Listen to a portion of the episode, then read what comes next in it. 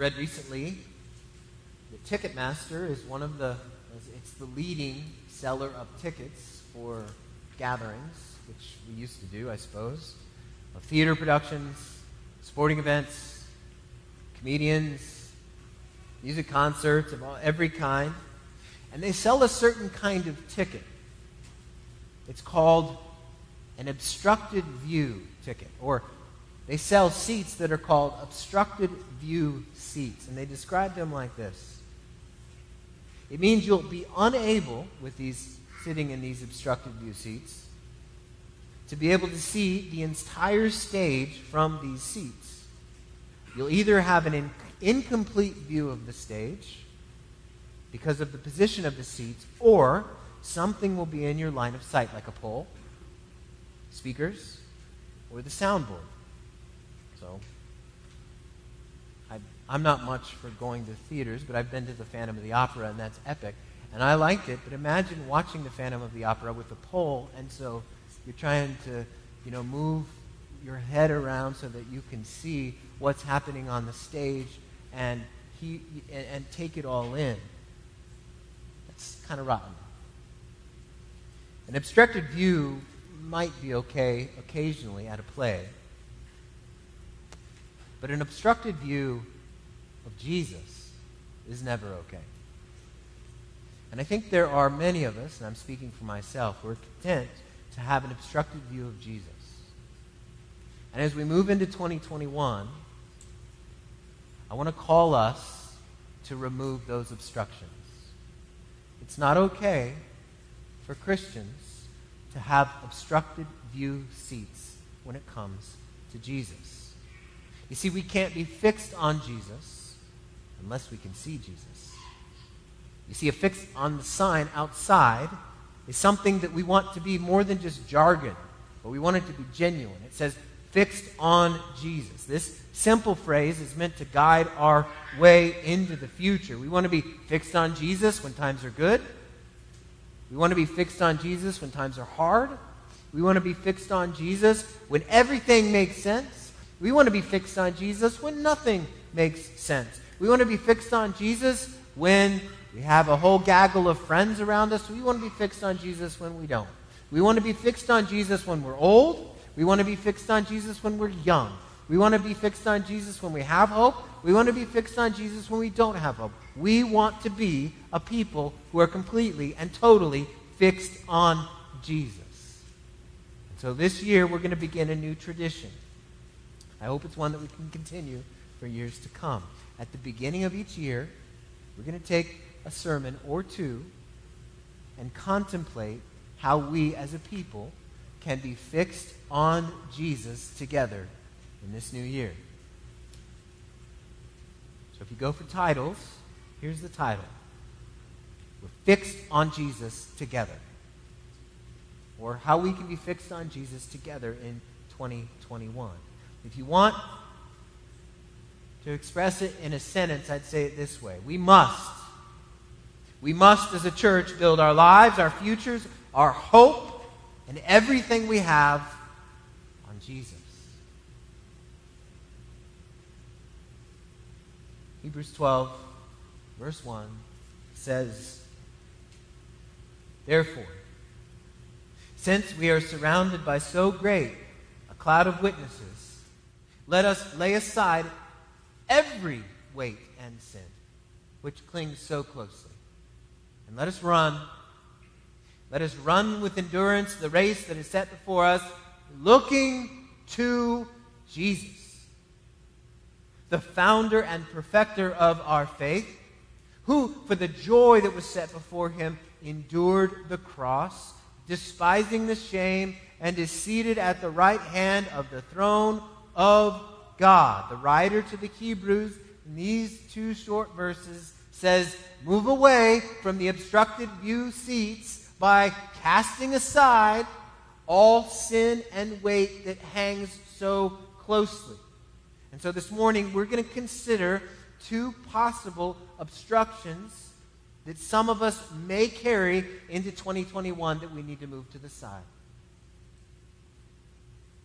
First, put it positively, and then we'll talk about it what negatively. Hold fast to the scandal of grace. Or don't forget how scandalous grace is. We do, especially those of us who have followed Jesus for years. We forget. We sing about grace, we talk about grace, we hear about grace, we read books on grace, sermons are preached on grace, but I think at times what we have as Christians is a domesticated grace.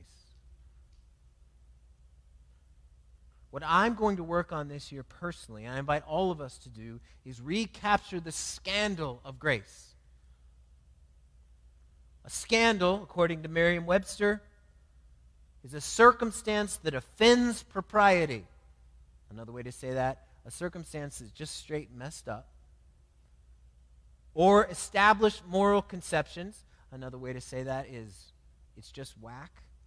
Or disgraces those associated, associated with it. That's a scandal.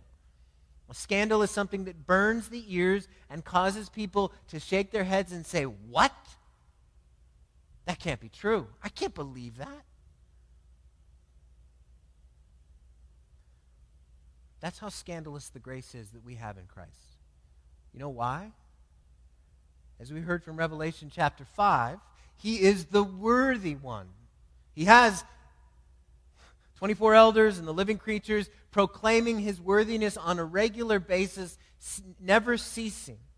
And it is a scandal, a straight up, crazy, makes no sense kind of scandal that this holy, worthy God would choose to associate with unholy people like us. That is a scandal.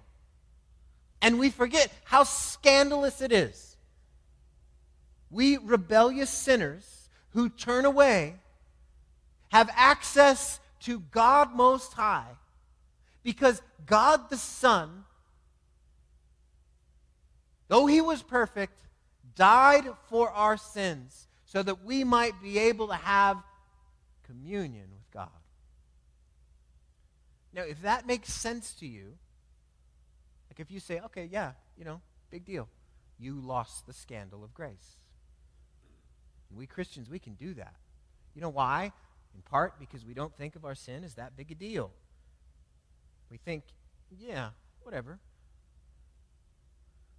Now, I'm not calling us to be people who navel gaze or try to unearth new and undiscovered sins in our lives. Not doing that at all. But what I am saying is it's very easy as Christians to forget how scandalous it is, not for us to be associated with him, but for him to be associated with us.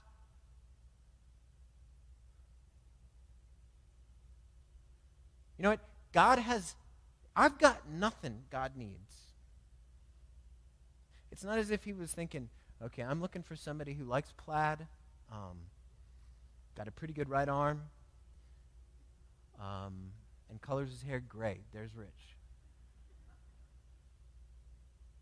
That's not how I've got nothing to offer him. None of us do. And it's scandalous that he has chosen to associate himself with us nonetheless. Scandalous.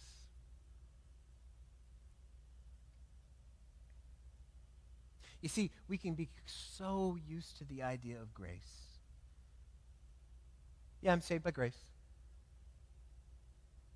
And forget that grace means God chose not to count our many sins against us, but to count them against his Son and pour out upon his Son the wrath that we deserve so that we might have hope in God and access to him. That's scandalous.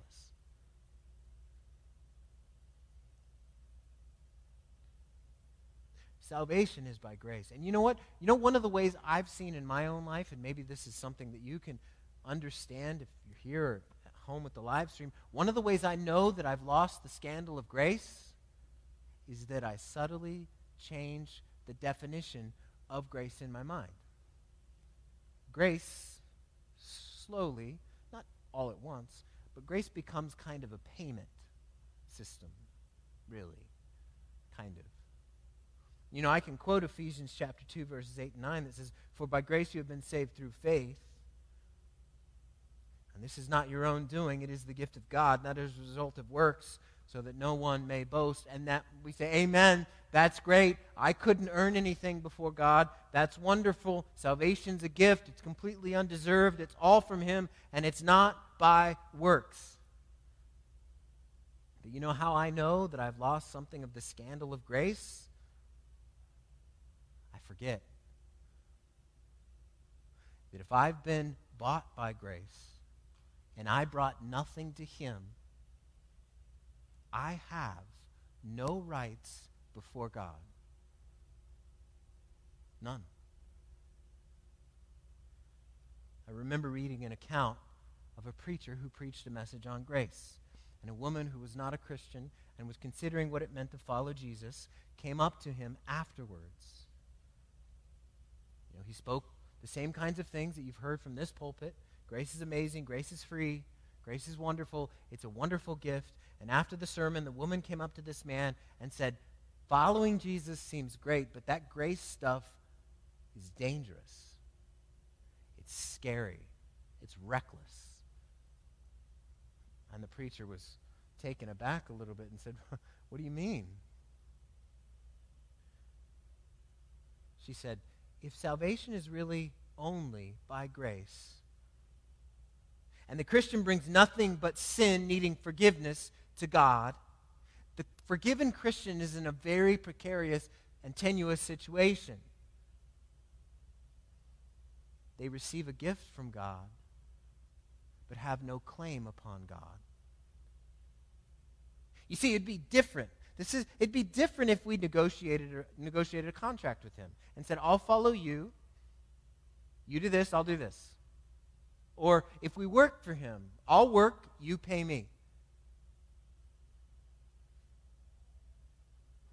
That's not what he did. He said, You've got nothing, you can come to me, and I own all of you. We have no rights. We didn't broker a deal, negotiate a contract, a contract, offer pay, service for payments. We come to him saying, "Help," and he offers us himself. And we are completely owned. Now, if that doesn't make sense, well, let me say it this way. when we're tempted to be consumed with our rights before God, we might have lost the scandal of grace. Because we have no rights before God. There are no conditions we bring to God. We're not promised that we'll have a happy marriage, wonderful relations with our family, a, famil- a, a fulfilling career, a good education, a good reputation with everyone, the constant companionship of good friends, a minimal number of heartbreaks. Heartbreaks are not promised those things. That's why grace is frightening. It demands everything.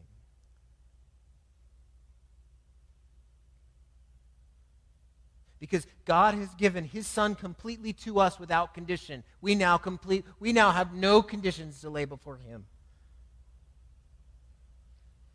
when we forget the scandal of grace and subtly begin to think we have rights.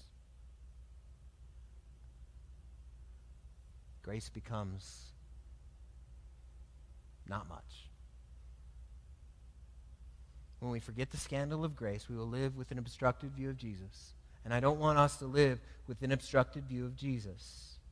Now, while we have no rights before God, we have a myriad of promises, and those are two different things. Now, in our world, a promise isn't worth much, right? A promise, we've had so many people give us promises and they break those promises because the promise is only as good as the person who gives it. Now, the rights, those are written down. They're in the Constitution. We have the, the, the Bill of Rights. We have all kinds of things that tells us as Americans what our rights are. And so we're used to thinking that rights are much more important than promises. Now, when it comes to God, it's exactly reversed. We have no rights before God. But we have tons of promises from God. And because he is truthful and infinite and always faithful, he cannot go back on even one of those promises. The reason that we can say it's much better before God not to have rights but to have promises is because God is the one who gives us those promises. And these promises will never change. Now, promises? Listen, all you need to do is just ransack the Bible. I mean, the Bible's at, like, you just can, as a Christian, open it up and ransack. I give you freedom. Rob the Bible of its promises and take them and take one. Put one in your belt and carry it around with you. Hold it, have it, keep it, live by it as a way that you can light, have a light from God in the darkness and confusion of trouble. I'll tell you the one I've been using recently. Well, let me back up. My temptation, and it's been this way since I was two, you can ask my parents, is to worry, to be anxious. And you know, here's the silly thing about anxiety and, wor- and worry. Sometimes I carry around worry and anxiety and I forget that I'm doing that. Like yesterday, this happened. Yesterday. So, yesterday, long day, I'm trying to prepare something to say today that makes sense. And I just, inside, I just have this unease and I feel all bound up. And trying to manage it. I'm thinking, well, maybe I'm hungry. Maybe I need a nap. Um, you know, whatever. And so then it just dawns on me hey, doofus, you're worried. Oh. Yeah, that's what that is. So what do I do? Psalm 55, 22 says, Cast your burden on the Lord, and he will sustain you. so that's what I did. I'm like, okay, Lord, I'm going to number these burdens out one by one. I'm going to throw them on you. When I carry my own burdens, I think and live in this pretend world that says I can sustain myself. I can't. But let me cast my burdens on you, and I need you to sustain me and I'm going to name my burdens. I'm going to take these anxieties that weigh me down and I'm going to say, "Here, you take it. I can't I can't figure out how this is going to go. I don't know what's going to happen over here, but I can give it to you and say, "You sustain me." And that's a promise. I would rather have this promise right here than any right before any government anywhere. So, what's the promise you're going to look to this year? I don't want any of us to have an obstructed view of Jesus in 2021. I want us to be a people who build our lives, our futures, our hopes, our everything on Him and nowhere else. Not only must we hold fast the scandal of grace, another potential obstruction for us is that we're more wary of sin than uh, that we that we are more wary of suffering than sin. And I'll say it the other way, like it's put on the screen. It's easy for us to be more wary of suffering than sin. We need to be more wary, more afraid of sin than suffering. Now, I'm not trying to present a false dichotomy, but I read an author who recently said an ounce of sin is more serious than a ton of suffering. And that hit me because I don't think that. Now, I know I run a risk talking to a room full of people about sin. And there are people here who are who will over, overly internalize things. Not talk listen, we're not talking about those sins you don't know about. And we're not trying to say that suffering is small we're not trying to, to minimize suffering in any way, shape, or form. We're not trying to say that we should enjoy suffering or not pretend that, or, or pretend that it's not hard. Nor are we saying that we shouldn't respond in empathy and love to those who are suffering. We should. We should be a people who constantly move in compassion and love toward those who are heartbreaking, heartbroken. I'm also not saying we should be consumed by our sin. That's a mistake in a different direction. I'm saying something different. I'm saying something like this I'm more afraid of suffering that might come at me from out there than the little domesticated sins I carry around. That's just the fact of it.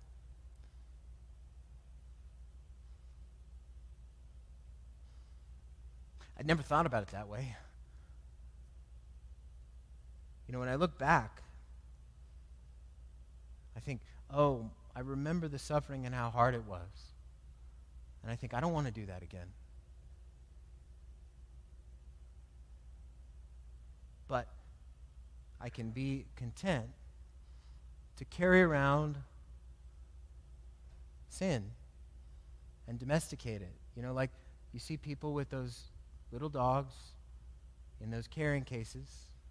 You carry them around and domesticate, and it's like that. You just get used to it. You just get used to these sins because you think it's a small sin, it's not that big a deal. I can manage it. And that's the problem. When we live with those sins that we know about. Now, I'm not saying any of us can be sinless. That doesn't happen. But I am saying when we excuse those little sins and act like they're not that big a deal, we put an obstruction between us and Jesus. We sit ourselves down in an obstructed view seat. Because it's very easy, it's very easy to think of little sins as something we can manage and hope and pray that we don't suffer too much.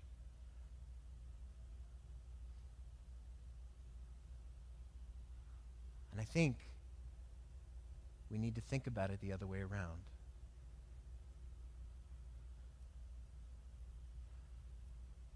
I think we need to recognize that if we're not killing sin, sin will be killing us. Even the little things. Again, I'm not saying we should go on journeys of discovery to find new and unknown sins deep in our souls. I'm talking about those sins that we know about, that we excuse, and that we say, well, if you understood, or we say, it's not that bad, or we say, I've struggled so long, I don't think I can do anything different. Those. Those that yap at our heels let me give you an example. Let me, let's take a small sin, one that we might be apt to excuse and consider not that big a deal. And let's just consider it for a moment. Let's say the sin of, of jealousy. Now, all of us know what it's like to be jealous. All of us. And it's easy to take a sin like that and not think that that's that big a deal. Maybe it starts out as a comparison and saying, well, why isn't my life as happy as theirs? Why don't I make as much as he does? Why doesn't my wife look like her? Why doesn't my husband act like that? Why aren't my kids like theirs? Does anybody realize how hard I have it? It starts out comparison. It, it starts out as discontentment. And then it sinks into jealousy. Jealousy might not seem like that kind of a that big of a deal. But James says, where jealousy and selfish ambition exist, there will be disorder and every vile practice. Now, notice he doesn't say, where jealousy and selfish ambition exist, there is disorder and every vile practice. No, no, no. That's on the path. He's predicting. He's saying, you know what goes along with jealousy and eventual uh, selfish ambition and jealousy? eventually, everything evil.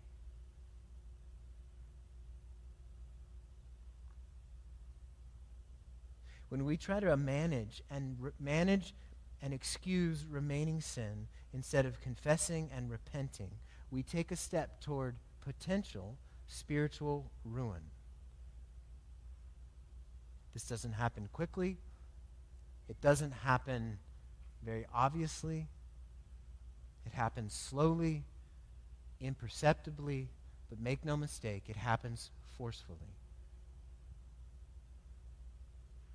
And so, what we must do is ensure, as Christians and members of our church here at Center Church, whether you're here or at home, that we don't have an obstructed view of Jesus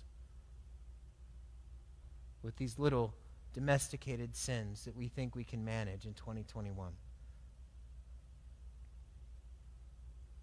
So, what might those be in your life that are obstructing your view? What do we do? Well, we confess and repent. And we confess and we repent. And we fight and we fight and we fight and we fight. And we don't give in. And we don't say, that's just who I am. And we don't say, I can't do anything about it. And we don't say, well, I don't know what to do. What we do is we fight and we decide, I'm not going to come to terms with these little sins. I'm not going to make a truce with these things because I have no idea where they will lead. And I do not want to be a person who has who has spiritual ruin looming. I don't want to be a person who's about to walk off a cliff because I am so blinded to the reality of what I'm carrying around, and I'm not paying attention to the world around me. I'm paying attention to my own little world, and I'm not looking up at Jesus, and I fall off a cliff. And, and, and the, the reality is that it starts out with something little that we can just say, hey, that's not that big a deal, but it is. We must be people. this is a May we be a people who are more concerned about our little sins than the suffering we might experience. I don't wish suffering on anybody. Anyone who is experiencing suffering, I'll do whatever I can to help.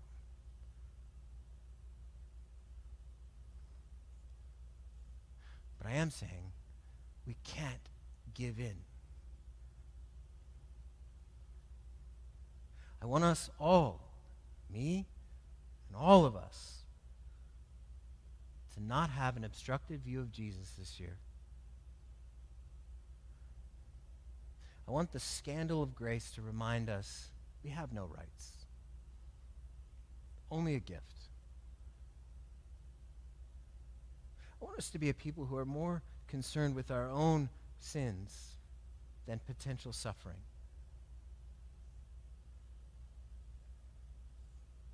You see, one of the good news, one of the good things is that we do not fight alone. As Christians, we fight with Christ. We're not just on his side. It's much better to say he is on our side. And if you're wondering, is he on my side? All you have to do is look at Jesus. Look at Jesus. One of the reasons that, that the writer to the Hebrews calls us to look at Jesus is because he says Jesus is both the author and the perfecter of our faith. He's the author of our faith in that he was the one who died took the punishment we deserve so that we might be able to trust him. He is the author of our faith. He's the author of the Christian faith in general, but he's the author of our faith in particular. He is the one who put in you a desire to want to follow him. Not only is he the author, he is also the perfecter, which means that he promises to be right alongside you as you confess sins and as you as you repent he promises not just to forgive you but to empower you to fight and fight and fight and stick it out and stay close to jesus. That's what he does. He stay he, he holds you fast. See i want us to be a people who fix ourselves on him unreservedly. May we be a people who build our lives our futures our hopes, our everything on Him and Him alone. Listen, there's nobody who loves you like Him. There is nobody who is committed to you like Jesus. There is no one worth trusting like Him. There is nobody worth hoping in like Him. There is nobody worth building a life upon like Jesus Christ. No one. And we can't afford to have an obstructed view. Not this year, not any year.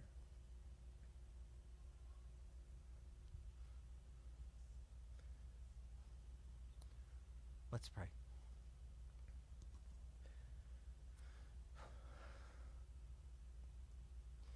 Lord God, I'm grateful that as Christians, we're free to be able to consider shortcomings in ourselves because we don't consider those shortcomings alone. It's not as if when we're convicted, you send us off to the corner just to figure things out. It's not how it works. You come close and you help. Lord, I pray for all of us. I pray for all of us, starting with me. I pray that I wouldn't forget the scandal of grace that you have chosen to associate yourself with me. The same is true for all of us, for everyone here and watching at home. It's a disgrace at one level, but it's a disgrace I'm going to sing about till the day I die. I pray that we would not forget that scandal and lay hold of promises instead of rights. Lord, I pray that we would not be a people that live with an obstructive view of you when it comes to little sins. May we not excuse them. May we not act like they're not that big a deal. May we not try to manage but may we kill. I don't want us to have an obstructive view of you. I want us, oh God, through the power of your Spirit and the hope of Jesus Christ, to look to you. Keep us close. And I pray that where we are convicted, each of us individually, we would do business with you, Lord. Talk to you. Ask forgiveness. Ask for strength. It's in your name, Jesus, that we pray. Amen.